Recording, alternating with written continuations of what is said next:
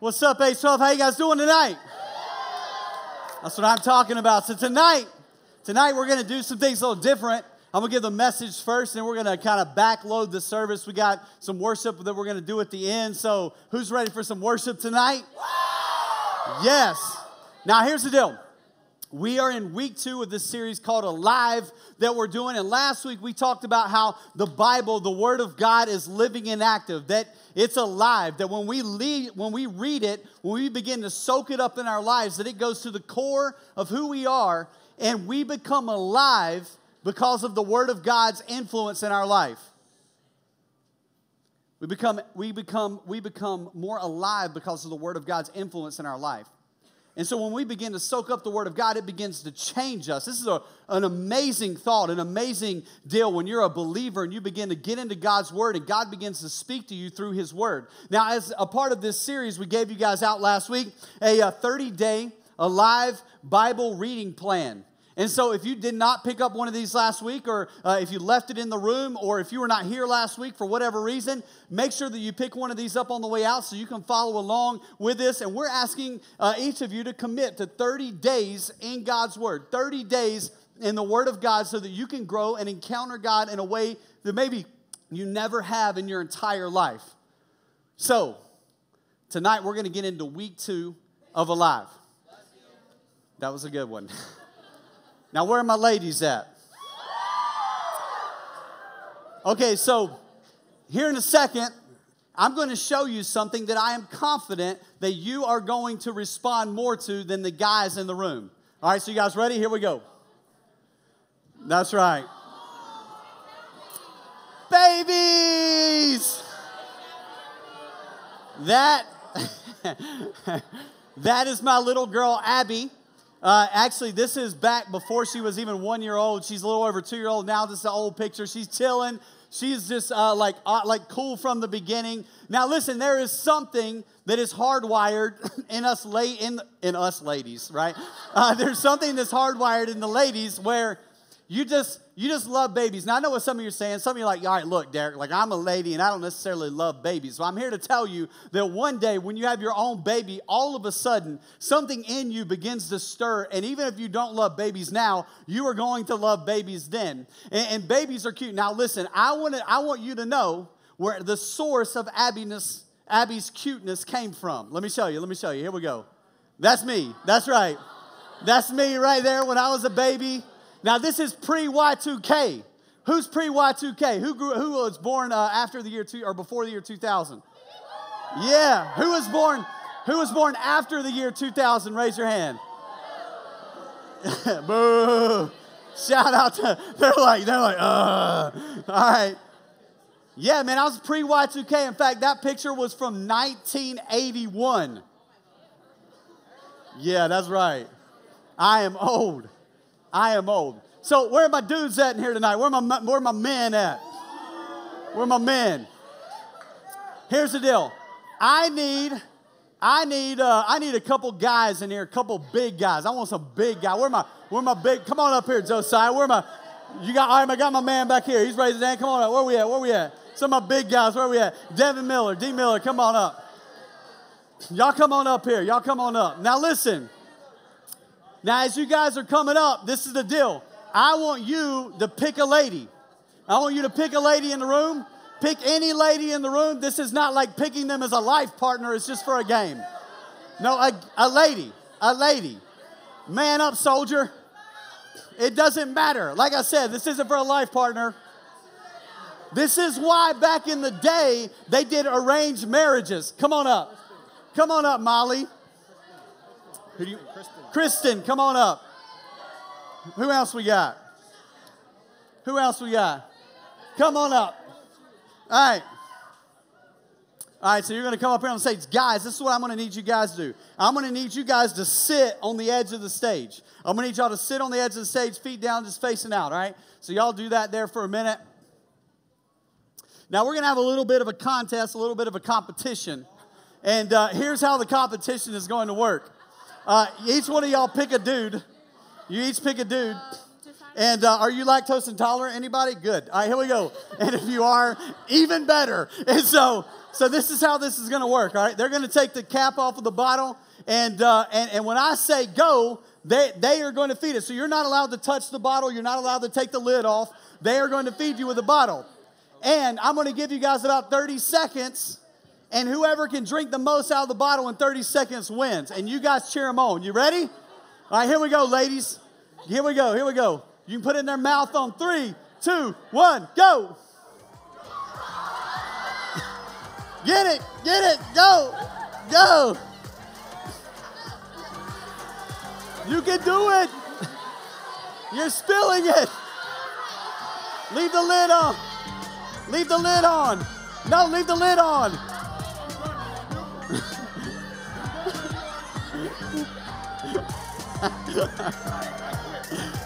He quits. All right, stop. All right, stop. Let's see where you at. Let's see where you at. All right, here we go. Here we go. Oh, all right. Let me see what you got over here. We have a winner. Give it up. Yes.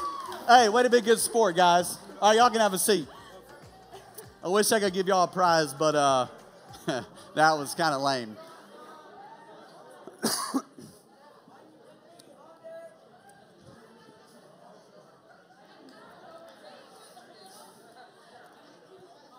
Y'all give it up for him one more time. Thank him so much. Now, listen. Did that feel a little weird to anybody? a little awkward, right? I mean, it's a little abnormal when you see like a man drinking out of a bottle, right? Like that that doesn't make sense. And listen, this is the truth. The truth of the matter is, is that that if a man is drinking out of a bottle, uh, he's going to begin to wither away, right? Like physically, a man needs to eat food. Does that make sense? Physically, a man needs to eat food. If a man is drinking on a bottle all day long, he's not going to get the nourishment that he needs to grow up physically. And in the same way, the Bible is like the source of food for us in our, in our life. In fact, if you're taking notes, you can write this down. God's word God's word is spiritual food. That's what it is. That's what the Bible would say that it is. And this is significant for you because for us in our lives, we have to realize that, that when we begin to, to soak up God's word, when we begin to eat it, it begins to nourish us spiritually. Now, I want, I want to kind of frame it for you like this. Some of us, and this is, I'm going to show you why it's important for us to be in the Word of God, why it's important for us to soak it up in our lives. Because for some of us, the, word, the only Bible that we get during the week, the only time we're ever plugged into the source of spiritual nourishment is on Sunday morning or Tuesday night. Now, that sounds like, well, that's enough, right? Like, I mean, come on, man. Like, like I come on Sunday morning, like the church, and then I come on Tuesday night, and I get to hear great teachings, and and uh, and and I get to learn about God's word, and I get to learn about who God is, and how amazing He is, and how that changes my life and affects my life. Now, that sounds normal to us because in our culture, we think that's a big commitment. But I want you to think about it from this way. Let's say I told you that I only eat breakfast on Sunday mornings and dinner on Tuesday nights. I don't eat any other meals during the week. I only eat breakfast Sunday morning and I only eat dinner Tuesday nights. Now, you'll probably be like, dang, well, I'd say right now I'll be hungry. Anybody else be hungry if you only had two meals a week? Yeah, and this is what happens. What happens is, is that if I only had two meals a week, I would start looking like one of those dudes on like Survivor. You know, like I would start like withering up and I would I would begin to look frail. You know what I'm saying? Now, now you know I don't miss meals. You can tell. And uh, but I would start looking frail, right? And listen, I want you to hear this. When you are physically frail, when you are physically frail, it's easy for you to be taken out. And when you are spiritually frail, it is easy for you to be taken out. Let me give you an example of this. My grandfather, he's in his mid 80s. He eats like a bird. He barely eats, and it's because he can't eat that much. He's, he weighs about 100 pounds. He's in a nursing home. He has to have 24 hour care. I love him. Growing up, he was the picture of a strong man. He was a farmer, and he was a farmer still baling hay and doing stuff like that until he was 80 years old. But now, in his later years, after a, a, few knee replacements and hip replacements and beginning to slow down and slowing down his eating, he is so frail now that he can't even stand up. He has to have someone take him to the bathroom. He's frail. And what's interesting about it is, is that he's got a few situations going on medically that if it was this was me that had the problem, they would easily be able to go in and fix it. But because he's so frail that if they were to do surgery on my grandfather, they say that he would not make it out of the surgery. Because he's so frail, his body wouldn't be able to take it. I was uh, doing a funeral about uh, six months ago, and I was at a funeral home over here in Buford.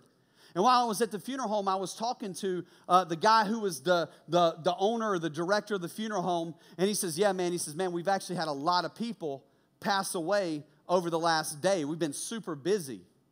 And I said, well, and I, I that, you know, that response kind of intrigued me. And I said, well, I mean, is, you know, what do you think contributes to that? He says, well, yesterday there was a drop in temperature of 20 degrees.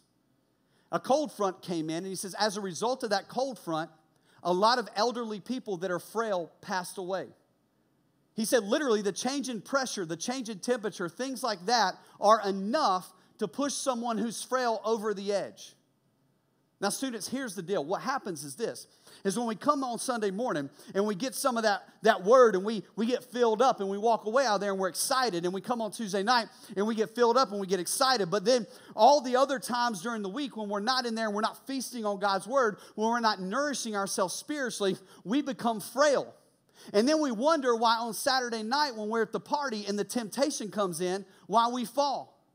We wonder why things in our life tend to, we tend to keep going back to the same sins. We keep dealing with the same struggles. We keep falling over and over and over and over again over the same things. And the reason is because we are frail spiritually. And the Bible would tell us here listen, man, this is spiritual food for you, and you need to tap in. You need to get some of this spiritual food. And I'll tell you that when we don't when we don't begin to feed ourselves, we become dependent on the church to feed, our, to feed us. And when we do that as Christians, that becomes spiritually immature. Now, I'm not talking for people that are new believers. I'm not talking for people that, you know, they're trying to figure out this whole faith thing, but I'm talking about people, you've been a Christian for two years. You've been a Christian for five years. You've been a Christian for 10 years. You've said that you've been going to church your whole life and you've been growing in this. Can you feed yourself and do you feed yourself? This is a big deal. There are some things that are acceptable for an infant that are not acceptable for a 17 year old. Like my little girl, she's two years old, and and uh, and and she when she doesn't get her way now, uh, she's kind of in that little bit of that terrible two stage. She literally will just be standing there, and she just like just throws herself just on the ground like this, and she just starts kicking her legs, and she's like, and she's like kicking or whatever. And so what I do is I just throw myself on the ground beside her, and I start going, ah! And then she starts laughing, and I start laughing. You know, we do that or whatever. Now listen, here's the thing. When you are a two year old and you're throwing a tantrum, that is completely acceptable. But when you are a 17 year old and you're throwing a tantrum, that is completely unacceptable, right? And for some of us, in our spiritual walk, there's things that are acceptable and things that are unacceptable. I will tell you that I think it's unacceptable if you've been following Jesus for a while and you don't have some way of feeding yourself, if you don't do that on a regular basis. And I'm going to point you to some scripture here that I think will kind of help set this up for you. It's in Hebrews chapter 5, verses 12. If you, can, if you got your Bibles, you can open there. The page number is on your, your worship guides. And I want to show you this because I think this is really, uh, really solid truth and, and, and really something that you should soak up and listen to.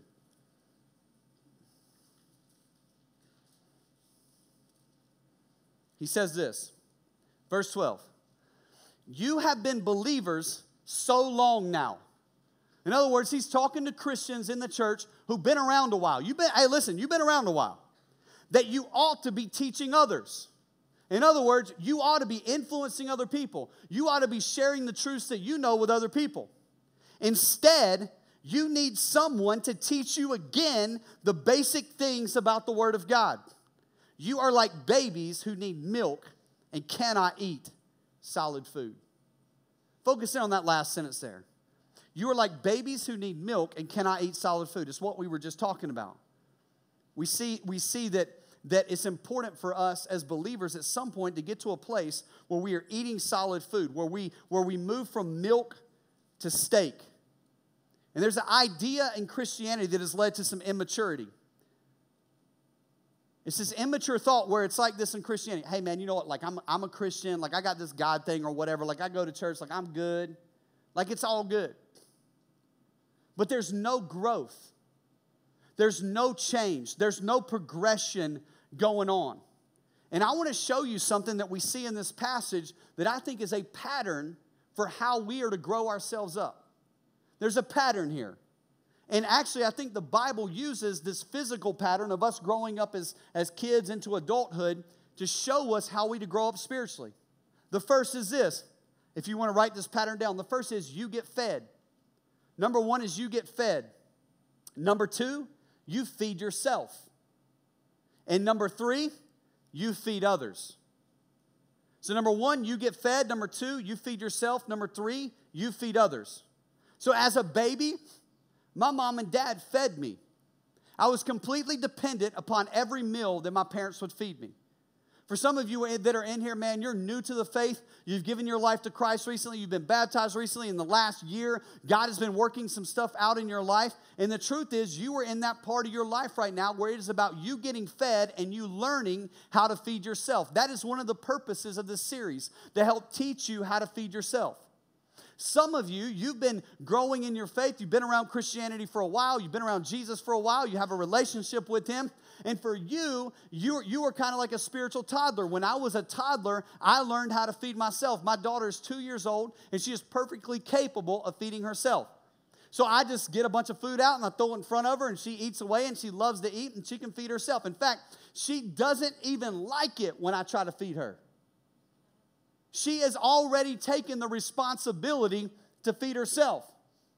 Like this morning, I was feeding her some little muffins, those little like little bite muffins, and I tore the thing off, the, the like, you know, opened it up, and I was taking them out of the bag, and she's like, no, give me the bag. Whoa, girl, what's up? like, and I said, what are you saying? She says, peace. And I was like, all right, whatever you want. And I gave her the bag. And then she reaches into the bag. She wanted to feed herself. Some of you, you've been, you're, you're spiritual toddlers. You, you, maybe you've been a believer for two years, three years, four years, five years. You've been around for a little while. And, and now it's time for you not only to learn how to feed yourself and, and to begin feeding yourself, but also to learn how to begin to feed others. Now I'm an adult. Now I'm an adult. Now I feed others. I feed my daughter. I feed my daughter every day. I'm preparing meals for her and I'm giving them to her. At some point in your life, you have to grow up spiritually and begin to feed others. This is discipleship. This is what it means. Jesus called the disciples, they began to follow him. They had no clue what they were doing, no clue what they had signed up for. Jesus began pouring into them, feeding them spiritually. Then Jesus left them because they were able to feed themselves. And he goes into heaven, and then they start feeding others, and the church blows up. How do you know if you're a mature disciple of Jesus? You're feeding other people. That's what you're doing. You're reproducing yourself into other people. It's like when Paul says, Follow me as I follow Christ. Paul's not being arrogant saying, Follow me. What he's saying is, is that, listen, I am following Jesus closely. So if you're following me, you're following Jesus because I'm following after Jesus so closely. And so we have a responsibility. We have to grow. We have to get to this point where we can begin to feed ourselves. So I want to read this in light of that. I want to read that verse again in light of what I just told you. You have been believers so so long now that you ought to be teaching others. Instead, you need to you need someone to teach you again the basic things about God's word. You are like babies who need milk and cannot eat solid food. So here's my question for you. Where are you at spiritually? Where are you on this journey and how long have you been in it? And if you've been in it for a while, are you feeding yourself? Do you know how to feed yourself?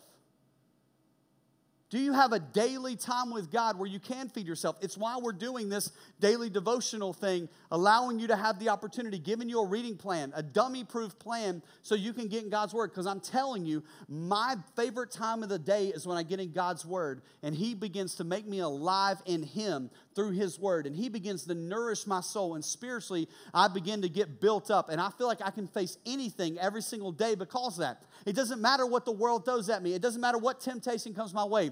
It doesn't matter what suffering comes my way. It doesn't matter what happens. I know that God is near me and He begins to work things out in my heart. And I want you to see what He says. He goes on in verse 13 and 14 and He says this He says, For someone who lives on milk is still an infant and doesn't know how to do what is right. In other words, if you're an infant, you don't know how to do what is right. Let, let, me, let me put that in spiritual terms. When you're a spiritual infant, you don't know how to do what's right. I gave my life to Christ when I was 17 years old. God radically changed my life. Dude, I did not know that cussing was wrong. I didn't know that the Bible addressed that. I didn't know that that was a big deal. And I'd been a Christian like two days, and I was telling all these people, oh man, like God changed my life and all this kind of stuff, you know what I'm saying? And we were out on the baseball field, and this dude hit a ball down the third baseline, and I went to backhand it and it hit a rock and hit me in the ear. And every word that came out of my mouth for like five minutes started with an F and ended with a K. You know what I'm saying? Like I was cussing up a storm. Like I was going crazy because, it, I mean, it hurt so bad. I remember it now. Like it was so painful. And one of my buddies like pulled me aside. He's like, hey, bro, like that whole like Christian thing, man, like Christians don't do that. I'm like, what are you talking about, bro? Like I have no idea. And here's the thing here's the thing. The thing is, is that I was a baby Christian. I had no idea. You don't know what you don't know. And there's so much grace in that.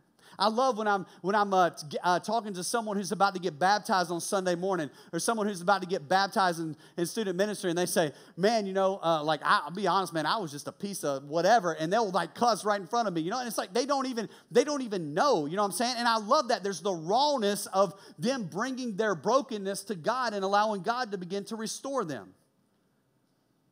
They don't they don't necessarily know what's right. My daughter, she's two years old. She don't, she don't know what's right unless I teach her, unless I discipline her, unless I train her up, unless I show her as her father what is right. And as believers, how we grow up and how we know what's right is we get in God's word and we allow God, our Father, to begin to work in our hearts. We allow Him to begin to instruct us, to discipline us, to encourage us, to challenge us as our Father in heaven so that so that we can grow up. And that's what this, te- this scripture teaches. Then it goes on. And it says this solid food is for those who are mature. Duh, this is for those who are older, who are not just physically mature, but solid food of the word is for those who are mature, who through training have the skill to recognize the difference between right and wrong. Let me read that again. Pay attention.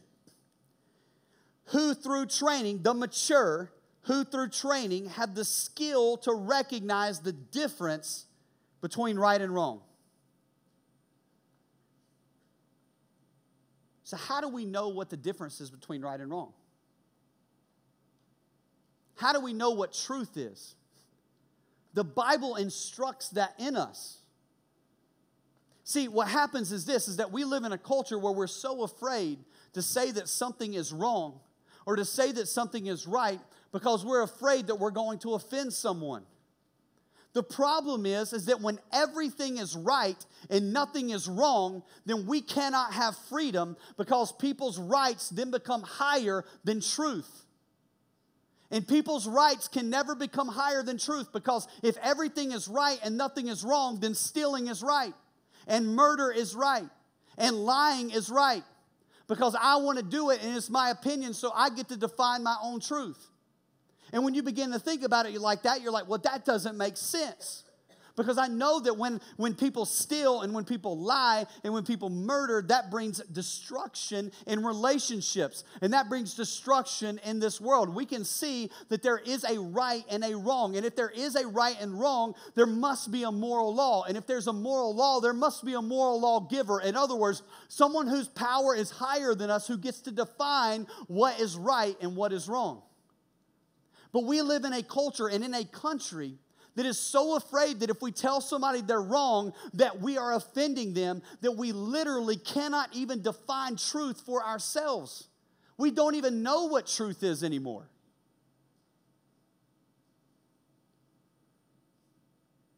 And this is why he says those who are mature can know what right and wrong is. They can know what truth is.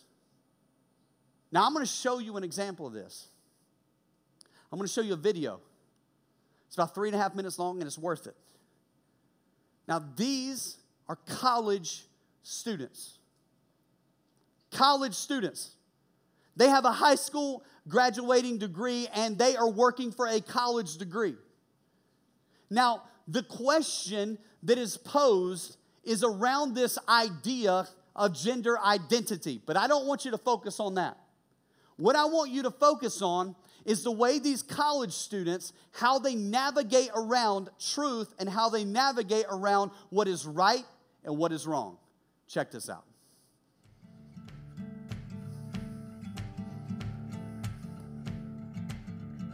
There's been a lot of talk about identity lately.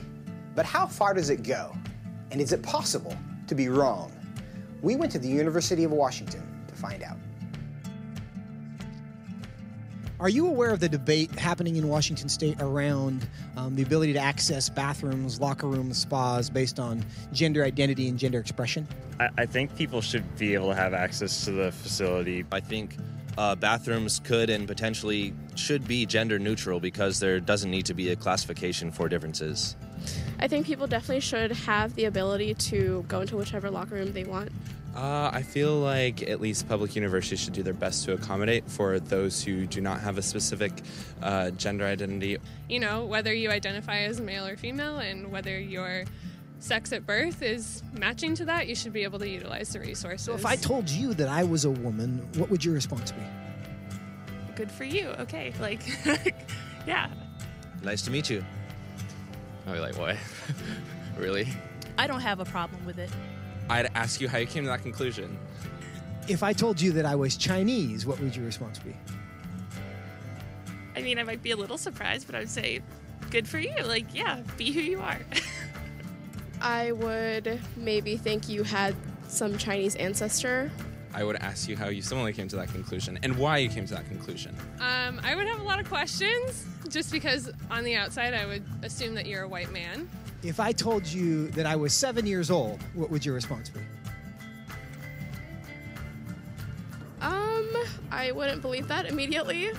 Uh, I probably wouldn't believe it, but I mean, I it wouldn't really bother me that much to go out my way and tell you no, you're wrong. I'd just be like, oh, okay, he wants to say he's seven years old.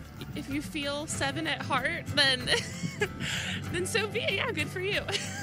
So if I wanted to enroll in a first grade class, do you think I should be allowed to? Probably not. I guess. I mean, unless you haven't completed first grade up to this point, and for some reason need to do that now.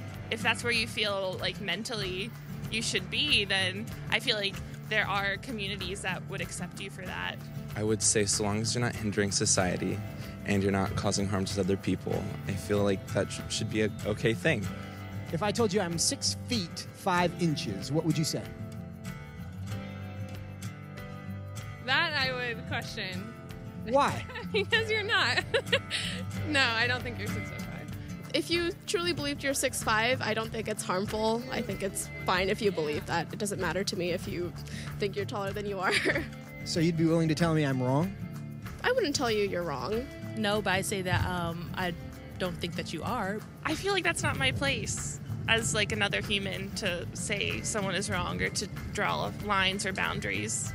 No, I mean, I wouldn't just go like, oh, you're wrong. Like that's wrong to believe in it. Because I mean, again, it doesn't really bother me what you want to think about your height or anything. So I can be a Chinese woman. You. um. Sure. but I can't be a six foot five Chinese woman. Yes. If you thoroughly debated me or explained why you felt that you were six foot five, uh, I feel like I would be very open to saying that you were six foot five or Chinese or a woman. It shouldn't be hard to tell a 5'9 white guy that he's not a 6'5 Chinese woman. But clearly it is. Why? What does that say about our culture? And what does that say about our ability to answer the questions that actually are difficult?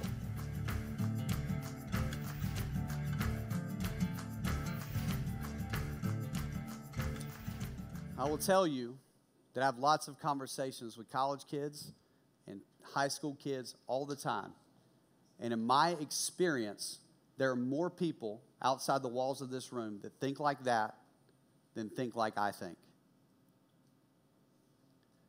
It shouldn't be difficult to decipher between right and wrong if you are mature.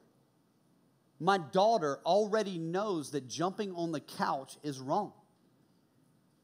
In fact, when she does it and I say, Abby, she goes, she knows it's wrong. And I hope that one day when she grows up spiritually, she begins to get into God's word and she comes to this place where she's eating solid food and she becomes mature, she'll be able to decipher what is right and wrong, not based on what the culture says is right and wrong or what our country says is right is right or wrong, but based on what God has said is right or wrong, based on truth. And guys, that is what we have in front of us today. See, here's the problem. The problem is, is that I realize in a room like this, we have tons of opinions about all kinds of things in our life, and most of them, many of them, are based off of the opinions that we have based on our life experience. Or, I don't know if you heard it, go back and watch the video. I posted on my, on my Facebook, so, or, and I'll post on social media so that you guys can see it. Go back and listen. Almost every person responded, Well, I feel like, well, I feel like, well, I feel like. It's all based on our feelings, how we feel in our experiences, how we feel about the world, and how we see things to be. It's based on the political party that we align with, et cetera, et cetera, et cetera. And I'm here to tell you that there's issues in life that are not political issues or social issues, they are truth issues. And intentionally, I want to talk about a controversial one right now so that you can feel the tension of it. I have been in conversations over the last year and a half with students from this ministry and in our church about abortion. And I've been having those conversations because in the last year and a half, around 20 students from our ministry at this high school ministry have gotten pregnant. Now, you don't think it's going to happen to you.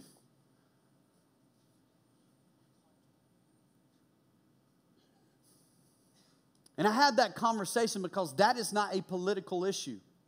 It is not a social issue. It is a biblical issue. Let me give you what the Bible says. See, when you begin to read the Bible and you begin to understand truth, you begin to see it. Let me show you some of the verses the Bible says. Luke chapter 2. And the baby leapt for joy in her, in her womb. The baby leapt for joy. In other words, it was able to express emotion in the womb. See, what happens is, is that in there is a movement that says, well, it's just a fetus. And if it's a fetus, then we dehumanize it. And if we dehumanize it, then it's not murder. It's interesting that if you were to murder someone who was pregnant, you get charged for double homicide. For some reason, that baby is considered a human, but if you were to kill a baby in abortion, it's not considered anything. I want to go on and read some of the scriptures to you, just so you know. I'm just reading you a couple of them, but there are many more. Before I formed you in the womb, I knew you. Before you were born, I set you apart. Jeremiah 1 5. Even before I was born, God has chosen me to be his. Galatians 1:15. For you created my inmost being. You knit me together in my mother's womb. Your eyes saw my unformed body. All the days ordained for me were written in your book before one of them came to be. Psalm 139, 13 and 16. Job 10, 8 through 12. Your hands shaped me and made me. Did you not clothe me with skin and flesh and knit me together with bones and sinews? You gave me life. Isaiah 44, 2. This is what the Lord says Who made you, who formed you in the womb? Job 31 15. Did he not, who made you in the womb, make them? Did not the same one form us both within our mothers? And I can keep going. God formed us in our wombs. That the moment of conception is when life begins. That when I saw my baby for the first time at seven to eight weeks old in Megan's womb, when I saw Abby for the first time on a, on a monitor screen from an ultrasound, Abby already had arms, legs, and a head, and you could see a little person there. And she was the size of like a, a almond. And I say that to say this.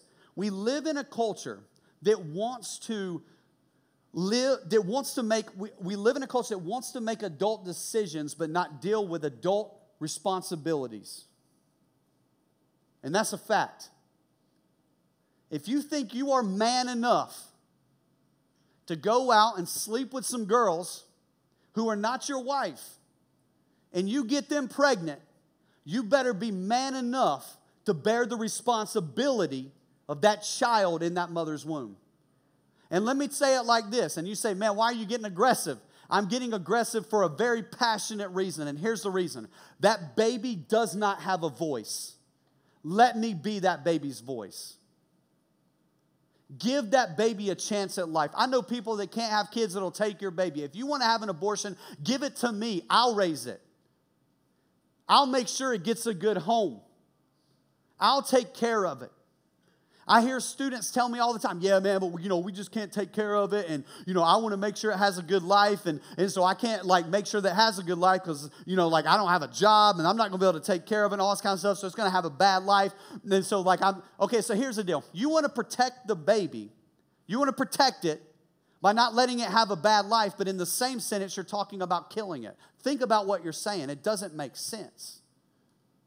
This is not a political issue. It's not a social issue. It's a biblical issue. I'm here to tell you today I don't vote for parties. I don't vote Republican. I don't vote Democrat. I don't vote any of that kind of stuff. You want me to tell you what I vote? I vote abortion. If you're a candidate and you believe in abortion, I will not vote for you. If both candidates believe in abortion, I won't vote because I will never stand by and allow people to kill innocent babies. Now, let me go on the flip side of that. I realize in a room like this, there may be some people who have had an abortion because I've dealt with many people in ministry that have had that. And what I can tell you is this it is not the unpardonable sin. The God loves you and He cares for you and He is near to you, and maybe you didn't know the truth, and now that you know the truth, you can bring that before Him, and I promise you, His comfort will be there for you, His peace will be there for you. We want to minister to you, we want to walk you through that in your journey, we want to help you get healing and restoration in that, because this is what I can tell you every person that I know who has had, a, had an abortion, they never forget it. They never forget it. Never. I was talking with a guy last week, one of our students, who got his girlfriend pregnant. And I was talking to him about this because they were contemplating it. And I told him, I said, listen, man, give it up for adoption, give the kid a chance. You can live with that. Even if you fathered it and you did what you had to do and it was a struggle 18 years from now, you can stand back and say, you know what, I'm sending him off. I got the rest of my life to live, and he's an adult and he can take care of himself, and I can still have a relationship with him, but I don't have to bear the full responsibility of the dependence of, of this child anymore. That's 18 years from now, but I promise you, this will follow you for the rest of your life. You will never forget about this, it'll always be a part of your story. This message isn't on abortion. This message on deciphering what's right and wrong. This message is on getting into the Word of God and allowing God's Word to inform you on what you believe and how you believe things.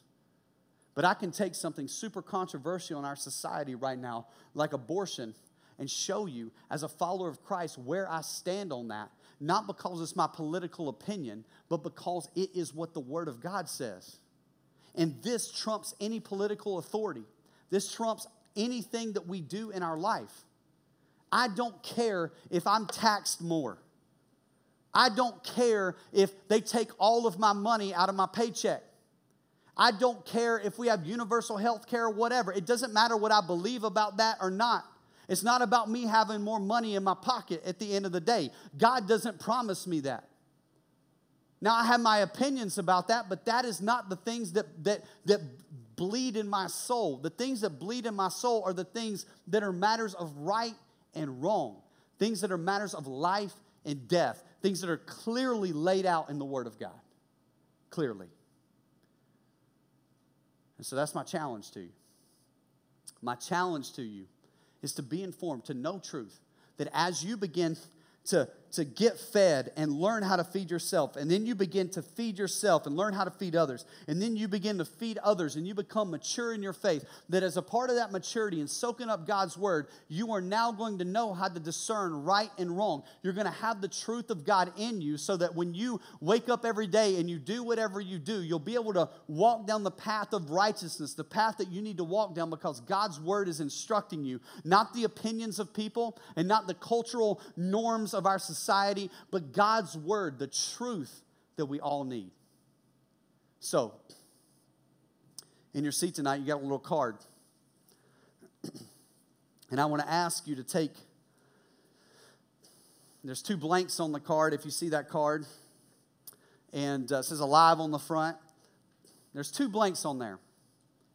As we talk about getting into the Word, if you did not get one of these, um, these Bible reading plans, grab one this week. And I want to challenge you to do this. I want to challenge you to take that Bible reading plan, and I want to challenge you to write down a time on this card during the day where you're going to commit to spend time with God. And like we said last week, it might be five minutes, it might be 10 minutes, it might be 15 minutes, whatever. If you've never read the Bible before, you never got, man, listen, just start with five minutes. Start with some milk. It's not about eating a steak day one. You don't have to go read a whole chapter. You don't have to go read a whole entire book of the Bible like in a week or anything like that. Now, if you want to, that's completely up to you, but start somewhere. Begin to feed yourself. Begin to feed yourself spiritually. And write down a time.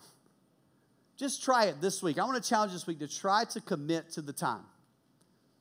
I've done this many times in my life where I say, at this time, as this is my time with God. So then, if, if it's at three o'clock right after school, and I'm like, this is the time I'm gonna spend with God, I'm gonna spend it with God from three to three fifteen. And my buddy calls me up and he says, "Hey, dude, you want to go play some basketball? We're all meeting up at we're all meeting up at Duncan Creek Park at three o'clock. You want to come up there and play basketball with me? Ah, oh, man, dude, I wish I could, man. But I tell you what, I could be up there at three thirty protecting that time, making it a priority. I think that's a big deal. Maybe it's waking up a little earlier in the morning. And so you're already like, you know, man, I already feel like I wake up early. So I'm going to go to bed 10 minutes early so I can wake up 10 minutes earlier and I'm going to set that on my, on my alarm clock. The second thing I'll say is place. That's the time. Pick a place. Maybe it's your room. Maybe it's on the bus. Maybe it's sitting in your car before you get out when you get to school. But what is the place? Find a place that's this quiet. Find a place where you can get into God's word and you can grow and you can begin to allow God's truth to get, begin to just work in your life and do amazing things in you and through you. So that's my challenge to you tonight. So we're going to go into this set here in a second, and the band's going to come up, and we're going to have, you know, four songs just to worship and praise God. And in this time, I want to encourage you to just pray and ask God to meet you in your time in the Word. Ask Him to meet you there, to show you truth, to grow you up, to help you be able to decipher what right and wrong is. So, God, I want to pray over these students tonight, Lord. God, it is my heart's desire to see these students pursuing you with all their hearts. The truth is, Lord, like the quote at the end of that video if you don't stand for something, you'll fall for anything.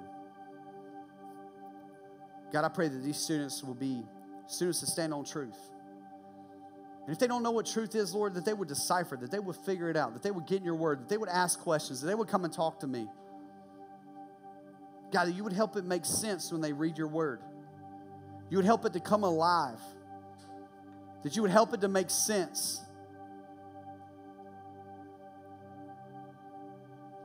So, God, meet with us in this time together as we worship you. We lift our praises to you in Jesus' name. Amen.